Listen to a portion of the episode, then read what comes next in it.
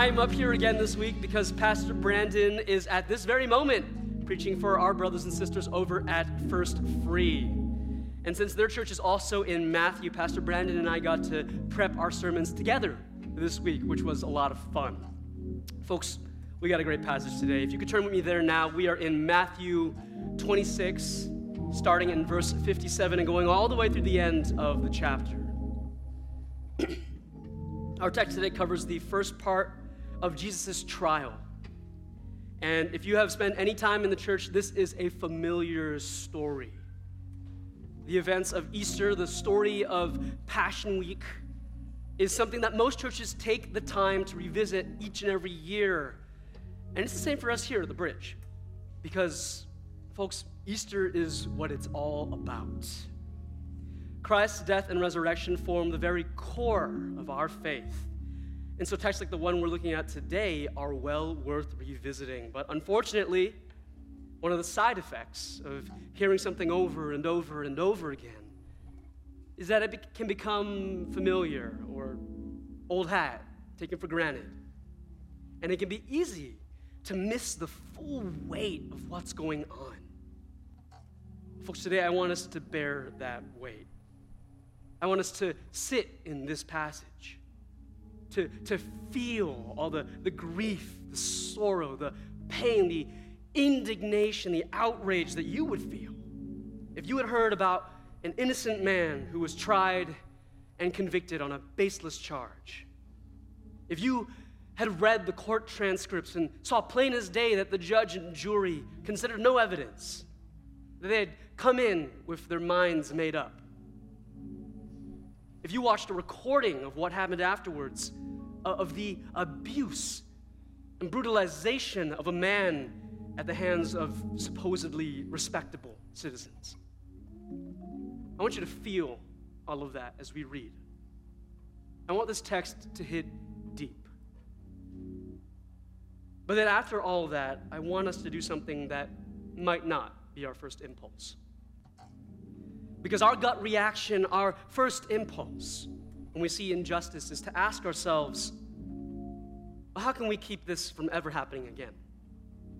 Or what can we do to stop evil men like this from using and abusing power? What changes need to be made to prevent such a massive failure of the legal system? And, folks, these are good questions to ask, don't get me wrong. These are right impulses.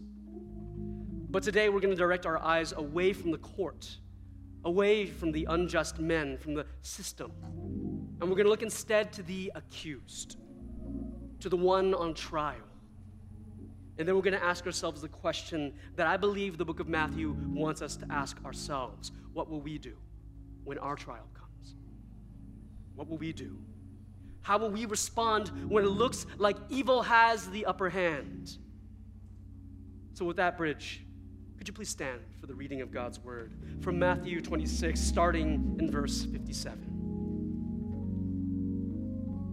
And those who had seized Jesus led him to Caiaphas the high priest, where the scribes and the elders had gathered, and Peter was following him at a distance as far as the courtyard of the high priest. And going inside, he sat with the guards to see the end.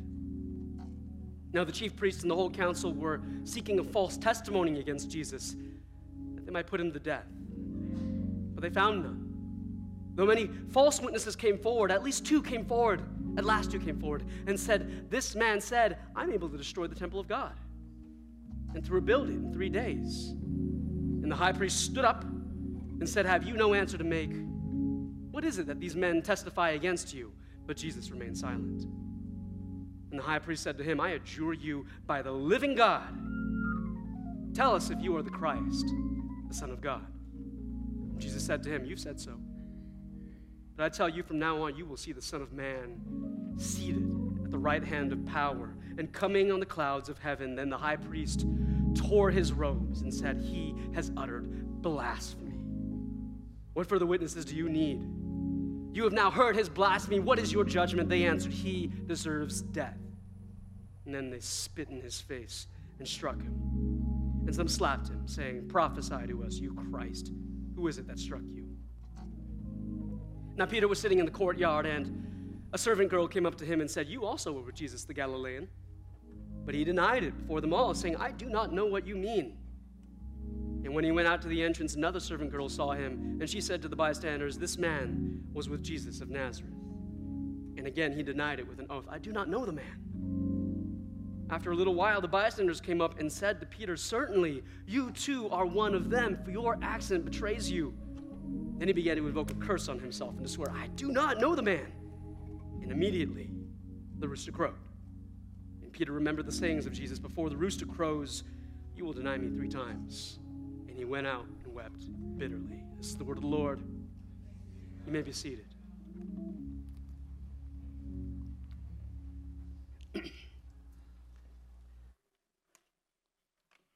To understand what's going on in today's passage, to figure out why these people are doing this to Jesus, we have to do a little bit of background, just a quick history lesson. Stay with me.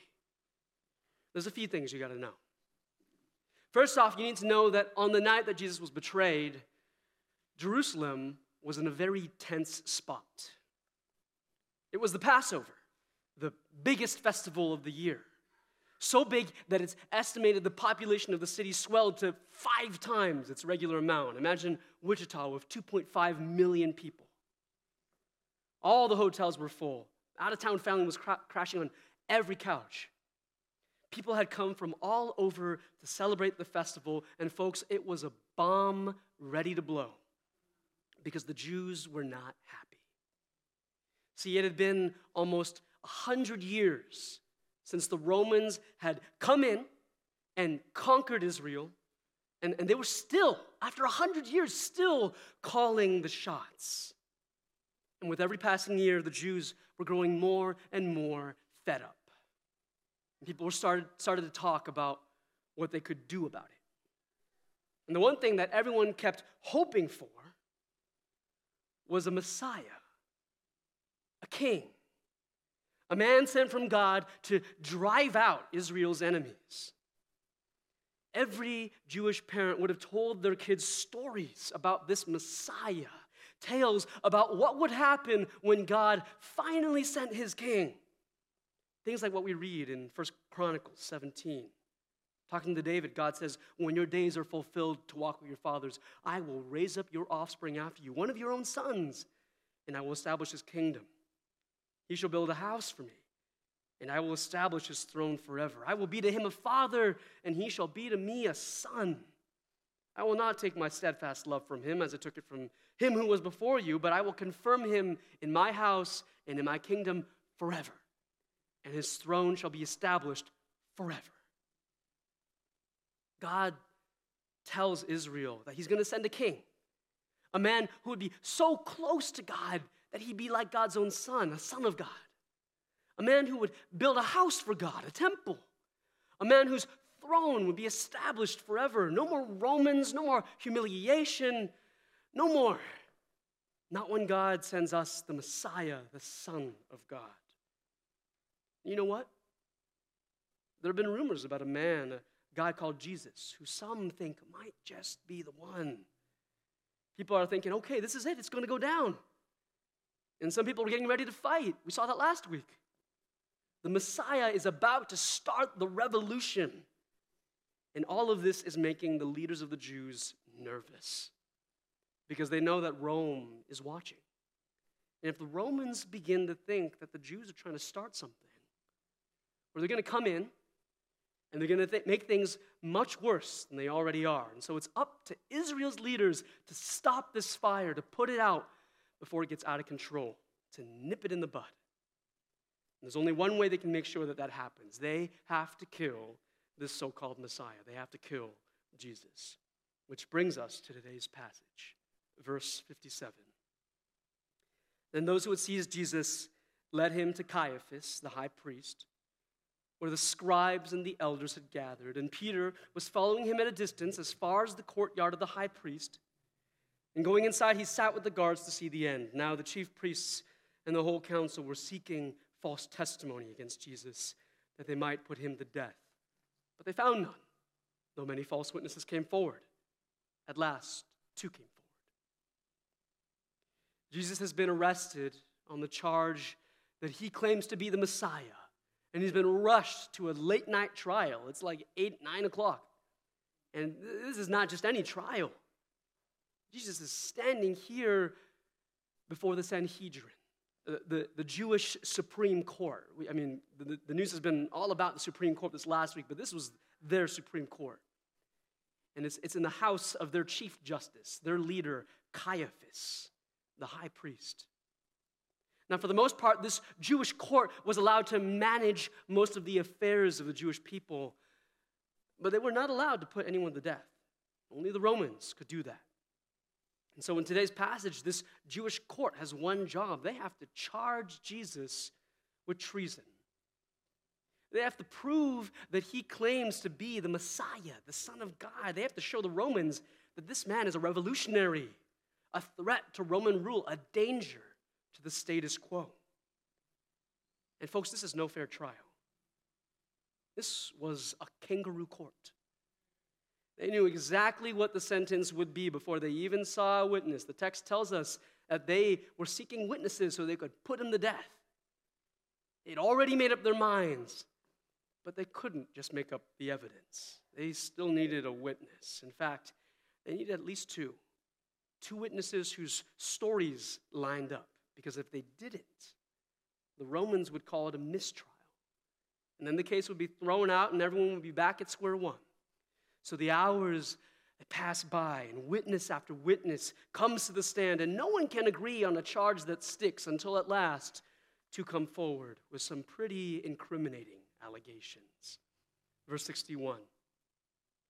At last, two came forward and said, This man said, I'm able to destroy the temple of God and to rebuild it in three days. And the high priest stood up and said, Have you no answer to make? What is it that these men testify against you? This is the ticket. This is how they're going to get Jesus. Because it's bad enough that he says he's going to destroy the temple the, the center of the Jewish faith. That's enough to condemn him in the Jews, Jewish eyes. But Jesus also claims that he can rebuild it in just three days. Now, this isn't just some audacious claim to power. Jesus isn't just flexing his construction skills. This is nothing less than a claim to be the Messiah. Because remember, the Messiah, the Son of God, is someone who's going to build the temple. In the book of John, chapter 2, Jesus says this Destroy this temple, and in three days I will raise it up. And look at how the people respond. The Jews then said, It's taken 46 years to build this temple, and will you raise it up in three days? But he was speaking about the temple of his body. What this passage from John tells us is that while this witness is technically true, while, while these two witnesses did, in fact, hear Jesus talking about destroying and rebuilding the temple, they, they didn't really understand. They didn't understand it the way that Jesus meant it. How did Jesus mean it? Well, what is a temple, guys? A temple is a meeting place between God and man. And, folks, there is no greater temple, no more profound meeting place of God and man than Christ's body. Jesus wasn't talking about a building, he was talking about a better kind of temple, his body. And he wasn't talking about burning down a building and then putting it back up. He was talking about his imminent death, burial, and resurrection. Brothers and sisters, when I talk about the church, when, when we talk about the church, I do not mean this building, as beautiful as it is. This is, is not the temple of God. Brothers and sisters, Christ's body is the temple of God. And, and who is Christ's body? Where two or more are gathered, where you and I are. We are Christ's body, we are his temple. But you want to know something that's really interesting? The book of Matthew does not mention any of this. John does, but Matthew doesn't tell us about this original incident. And in today's passage, when the witnesses bring it up again, Matthew doesn't tell us that Jesus meant something else when he said it. This could acquit Jesus, this could exonerate him. But Matthew wants us to know that even though he's being misrepresented, Jesus does not try to clear his name. He could have said, okay, hold on, you're taking those words out of context. He could have spoken up, he could have explained what he really meant. But instead, in verse 63, we hear that Jesus remained silent. But Jesus remained silent. What's going on, Jesus? Uh, are you pleading the fifth? Are you saying, yeah, I said that? And while you're taking my words out of context, yeah, it's true. I do have the power to destroy and rebuild your temple building. Or are you not interested in proving them wrong at all? Are you not looking for an acquittal? Maybe it's all of those things. And so when it comes time to defend himself, Jesus doesn't. He remains silent. But whatever the case is, Caiaphas, the high priest, is not happy with this silence. He wants to hear it in Jesus' own words. He wants this case to be airtight. And he's getting a little frustrated. So Caiaphas, the high priest, comes right out and he asks the question that everyone's thinking in verse 63 I adjure you by the living God, tell us if you are the Christ, the Son of God. Out with it, Jesus. Do you think you're the king of the Jews or not? Are, are you the Christ, the anointed king, the, the Messiah, the Son of God? Are you a threat to the Romans? Are you a challenger to Caesar? And here's where a lawyer might have told Jesus, uh, they got nothing. Take the out. It's, it's not worth the time. Deny, deny, deny. But Jesus does not deny. Look instead at how Jesus responds. Jesus said to them, You've said so. Classic Jesus, you've said so. Your words, not mine, Caiaphas, but yes, what you're saying is true, and actually more true than you know. Because Caiaphas, to quote the Princess Bride, you keep using that word, but I do not think it means what you think it means. you keep saying Son of God, but, but I mean something different by that. Because remember, Caiaphas and all the Jews thought that the Christ, the Messiah, would be a military man, a, a, a political savior, a, a king to drive out the Romans, to, to conquer by the sword, but at the end of the day, just a man like, like you and me. When Caiaphas asked Jesus if he is the Son of God, what he means is, are you like a son to God? Are you, are you really close with him? And so Jesus decides to clear things up for Caiaphas. He, he drops this bombshell. But I tell you, from now on, you will see the Son of Man seated at the right hand of power and coming on the clouds of heaven. And immediately the room goes berserk. They go crazy. Verse 65 And the high priest, he tears his robes and he said, He's utter blasphemy. What further witnesses do we need? You've now heard his blasphemy. What is your judgment? And they answer, He deserves death. And then they spit in his face and struck him, and some slapped him, saying, Prophesy to us, you Christ. Who is it that struck you? Imagine the scene instant rage, angry shouting, blasphemy. The high priest is, is, is ripping his shirt off, fingers wagging, foaming mouths, calling out for death. And then they beat him, they abuse him, they spit on him and slap him. Whatever Jesus said, it was far worse than they were expecting because Jesus here is doing a lot more than just saying he's the Messiah. No, this is on a whole nother level. Why are they so upset? What did Jesus say? Jesus is quoting from two Old Testament passages. First, from Daniel 7. I saw in the night visions, and behold, with the clouds of heaven there came one like a son of man. And he came to the Ancient of Days and was presented before him, and to him was given dominion and glory and a kingdom, that all peoples, nations, and languages should serve him. His dominion is an everlasting dominion which shall not pass away, and his kingdom one that shall not be destroyed. If you were here with us when we walked through the book of Daniel, this should be familiar. This is an image of power, of the Son of Man coming before God in, in the clouds of heaven and receiving a kingdom that shall not be destroyed. Okay, so far, I don't see any blasphemy. Even the high priest would have said this passage is about the Messiah, because everyone knows the Messiah is going to restore the kingdom of Israel forever. But Jesus goes a little further than that. He says, This Son of Man, this Messiah, you think he's just a man? You think he's just going to rule an earthly kingdom? Boy, have I got news for you. The Messiah does not just come before the throne of the Ancient of Days, the Messiah is actually right up there, right alongside him. Jesus calls us back to another Old Testament passage, Psalm 110, verse 1. The Lord says to my Lord, Sit at my right hand until I make your enemies your footstool. Jesus is saying, the Son of Man, the Son of God, the Messiah, he is going to be at the right hand of power. Jesus is saying that he is that Son of God.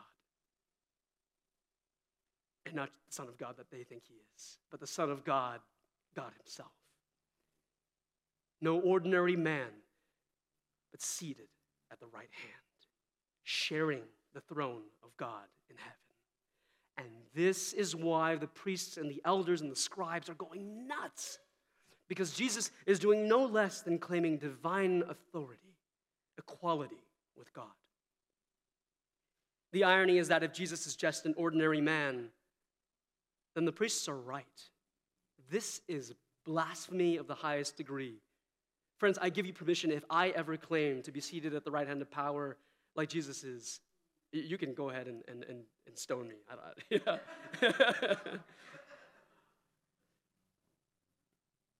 but get this if Jesus is right, if he truly is the Son of God, seated at the right hand of power, then he is not the one blaspheming. They are. See, they came in with their minds made up. They had blinded themselves to the possibility that the man they're brutalizing is none other than God Himself. They think they're upholding the law. They think that this circus of injustice is doing God a favor. But in condemning Christ, they're actually condemning themselves. When they spit on him, beat him, mock him, scorn him, and cry for his death, they are the ones who blaspheme the name of the Lord. And, Bridge, this should serve as a warning to us. Because if we don't know who Jesus is, if we don't recognize him when he comes, we may find ourselves doing the same thing that the priests are doing here. If we don't know who Jesus is, maybe not to the point of physically beating our Lord and Savior, but if we don't know who he is, if we don't understand the kind of Christ he came to be, we might wake up one morning and realize that even though we might have the best of intentions, we are actually opposed to God. That's why we cannot lose sight of who Jesus is. We, we cannot forget what he came to do. Jesus is not just a rabbi, a revolutionary, or a role model. And Jesus didn't come to just teach or liberate or heal. No, Jesus is God Himself. And He came to live and die and rise again to save us from our sins and from the wrath of God. Jesus knew who He was, and He could not deny His identity as the Christ, the King, the Son of God. And ironically, this is how Jesus truly denied Himself by refusing to deny who He is. He could have denied the charges. He could have said, I'm not the guy you're looking for. I'm no Messiah. I'm no threat. If he wanted to, he could have left that room scot free that very day. This was Jesus' real trial. Would he deny his unique identity and mission as the Son of God, as the Messiah?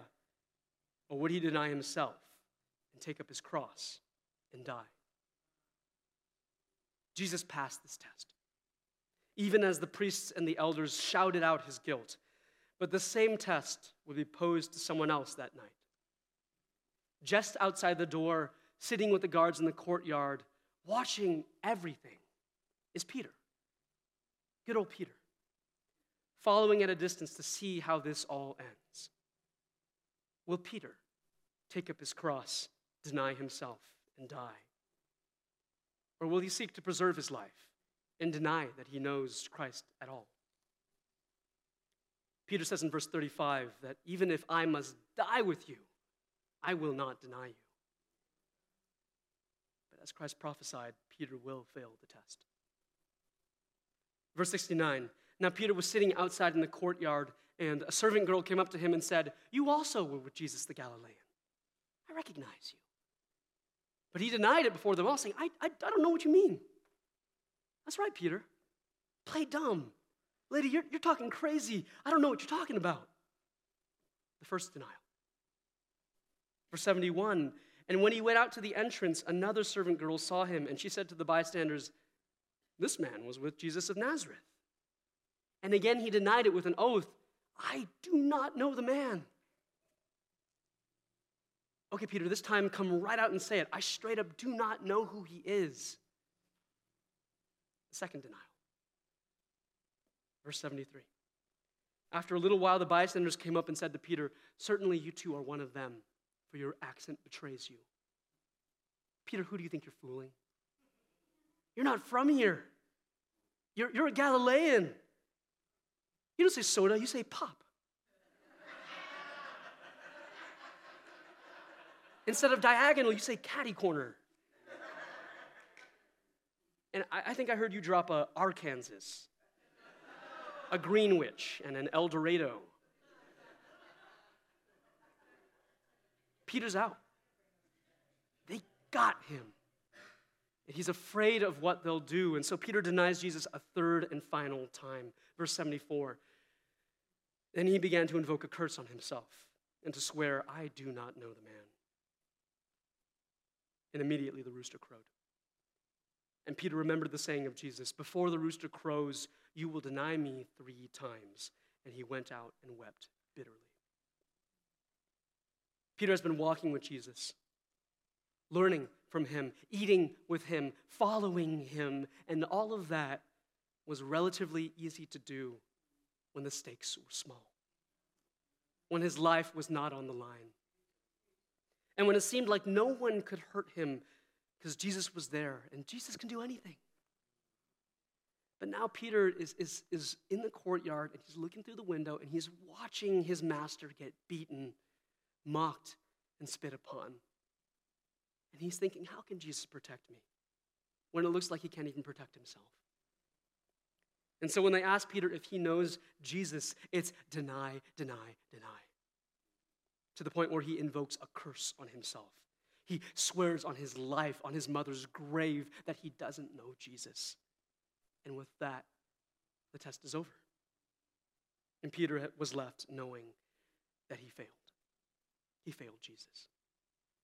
In Christ's darkest hour, Peter denied him not once, but thrice, just as he said he would. The book of Matthew has given us these two stories side by side Jesus' trial and Peter's trial. And that's because Matthew wants us to ask ourselves what will we do when our trial comes? Will we, like Jesus, deny ourselves and take up our cross? Or will we, like Peter, deny Jesus to save our own skin? Those are our two options deny ourselves or deny Christ. And right now, it's easy to convince ourselves that we got this. Just like Peter did a few verses up. It's easy to say that that's not going to be me. I'll never deny you, Jesus, not, not in a million years. I am all in, I am with you. Bridge, it can feel easy to follow Christ when all it costs you is maybe an hour of time on a Sunday morning. But what about when the trials come? What about when following Jesus starts to cost you? your comfort, your career, your nice house, your kids' school, friends, your boyfriend, your girlfriend, your happiness? Or what about when following Jesus doesn't feel good anymore? When it feels like God's gone, absent, or powerless? when things are getting worse and worse and there's enemies all around, what about then? What will you do? My hope is that you'll be like Jesus, that you'll stand firm and go with Christ to the very end, that you'll deny yourselves and take up your cross. I know many brothers and sisters who have chosen this path, the hard path, who have suffered far more than I could ever imagine, all the way to the very end. And I've also seen many who have decided, you know what? That's not for me. It's been fun, but I'm good. Folks, Jesus has told us that things will only get harder, that there will be trials and tribulations, and that the love of many will grow cold. Bridge, I am praying for you. I'm praying for you. And I hope that there's one thing that you know. If there's one thing that can get you through the coming trial, there's one encouragement that I have for you, it's this bridge, take time and ask yourself who do I think Jesus is? Who is Jesus to me? Because how you answer that question tells me what you'll do when the trial comes. How you answer that question changes everything. If Peter had really got, really understood in his heart that Jesus was God Himself, come to save us from our sins. If Peter had only remembered that the Jesus being beaten in that room, he healed the sick, he raised the dead, he calmed the seas. If Peter had truly remembered that this Jesus could rescue him even from the grave and from death, then Jesus, then Peter would not have failed the test. Then he would not have denied our Lord. Because while that day Jesus looked powerless and beaten, Jesus is truly none other than the Son of God, God Himself. And while that day the high priest called Jesus a blasphemer, Jesus now serves as our true high priest, seated at the right hand of the Father. And while that day the priest stood in judgment over Jesus, one day it's Jesus who will judge all of creation. Bridge, if this is the Jesus you know, if this is who you think he is, then when your trial comes, when you ask yourself who Jesus is to me, you can confidently say that he is your Lord and Savior, that he has saved you from sin and death, and that they can beat you and bruise you and mock you and kill you and marginalize you and push you to the edge. But your Jesus has conquered death itself. And in him you have life eternal. Bridge, let's pray.